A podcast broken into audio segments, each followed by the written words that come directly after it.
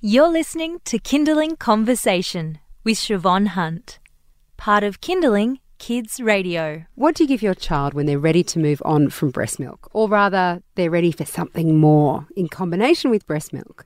Ali Gaunt from One Handed Cooks has been thinking about this and helping other parents with food to choose for their first solids for kids for many years. But it's particularly pertinent right now as her third child, Archer, recently started solids. Hi, Ali, how are you? I'm well, thank you.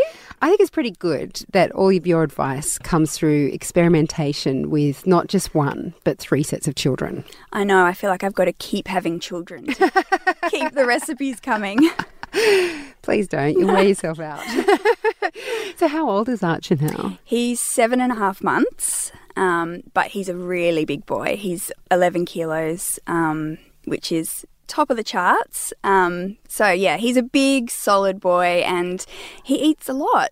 Whenabouts did you start giving him more than breast milk? Because over the times, over the two years we've been speaking, it has changed. It's um, at one point it was four months, and another point it was six months. Then it was five months. Mm. Where are we at now when it comes to starting solids? Um, I personally just go by the baby because all of my babies have been so different when they've started to show the signs.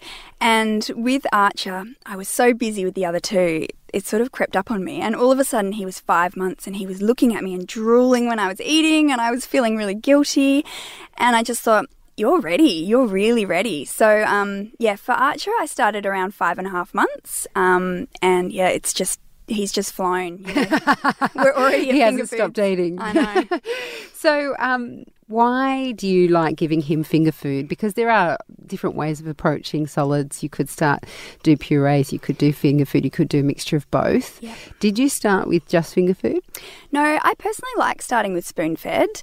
Um, for me, I like the control and I like having something ready to go. And but I do introduce finger foods really early. So for me, I like to do five and a half, six months. Start with some purees and just get him sort of into it, and then I start giving him pureed food or textured food, mush, and then I give him a plate of finger foods to experiment with. Um, and then I just go by whatever he wants to do. Some days he doesn't like the spoon and he refuses it. Usually there might be teething or whatever going on. Um, and then that's when he wants to hold food and eat it himself. So go by the baby, I think. You're listening to Kinderling Conversation. We're speaking with Ali Gaunt from One Handed Cooks about um, early finger foods, what you can start your children on. Kids don't always look like they're enjoying finger food, even when every other sign points to them loving it. So, what I mean by this is they could be looking at you drooling, look like they're ready for food. You give them the finger food, they start enthusiastically shoving it in their mouth, and then they start gagging. Should we stop then if they're gagging? What's happening there? I suppose it depends on the age. I mean, there there is a really big difference between gagging and choking, and I think the more children I've had, the more relaxed I am. So with my first, I was really worried about it. So I actually took myself off to a first aid course because I just wanted to understand the difference between the two. And I think it's important to know that it is natural for a baby to gag, and often we'll sort of run over to them when they start to cough and splutter and we'll pick them up and we'll bang them on the back. But actually, if we just leave them, within a few seconds they'll get it up themselves, and that's all part of learning how to eat is is to gag up big chunks of food and things like that. Yum. Yum. to mush and to make mess and to spit and it's just delightful, isn't it? Oh, it's wonderful. It's very exciting. I mean, it's always exciting seeing your child eat, no matter what age they are. Yeah. It's weird. I didn't know that before I had kids. When you're um, giving them finger foods, I know you're a big advocate of giving them variety so that they can experiment and choose and you get to know what they like. But when you're doing that, it can feel like you're throwing out a lot of food if they're not liking it. Have you got any tips on how we can avoid that kind of wastage? Well, I think giving them the foods that you're eating for a start is always a good one because you can give them a little bit of what you're eating, and I don't think that that's quite so wasteful. And also, you're not wasting your time as well. But um, I think I like to, you know, if you start with purees or textured food, they're so easy to adapt those into finger foods. So, you know, if if they're enjoying a certain puree that you know they love, you can easily adapt that into something else like couscous fingers or, you know, putting it on little sticks of bread, or, you know, there's lots of different ways that you can adapt. You don't have to be quite so strict about it. Does that make sense? It certainly does. But I know that we have Archer's top five favourite Yes. finger foods. I love that we're already incorporating him into the show, and he's. He's, he's not even one yet. Let's go. So, um, what I was hoping you could do is just briefly tell me his top five, and then you have generously given us the links to your recipes for these. So, you can tell us why you like them, why Archer likes them as much as you can tell from a seven month old. And um, and then people can, if they're interested in doing them themselves, they can follow the links and get the recipes from your website. Okay, I'd love to.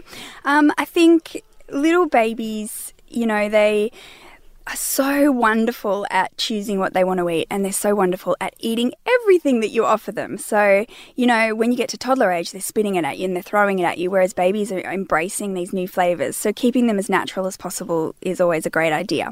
So, for me, I like, I find breakfast quite boring sometimes. So, I like to mix up, you know, the porridge, Weet-Bix with a finger food, which we call banana cinnamon toast.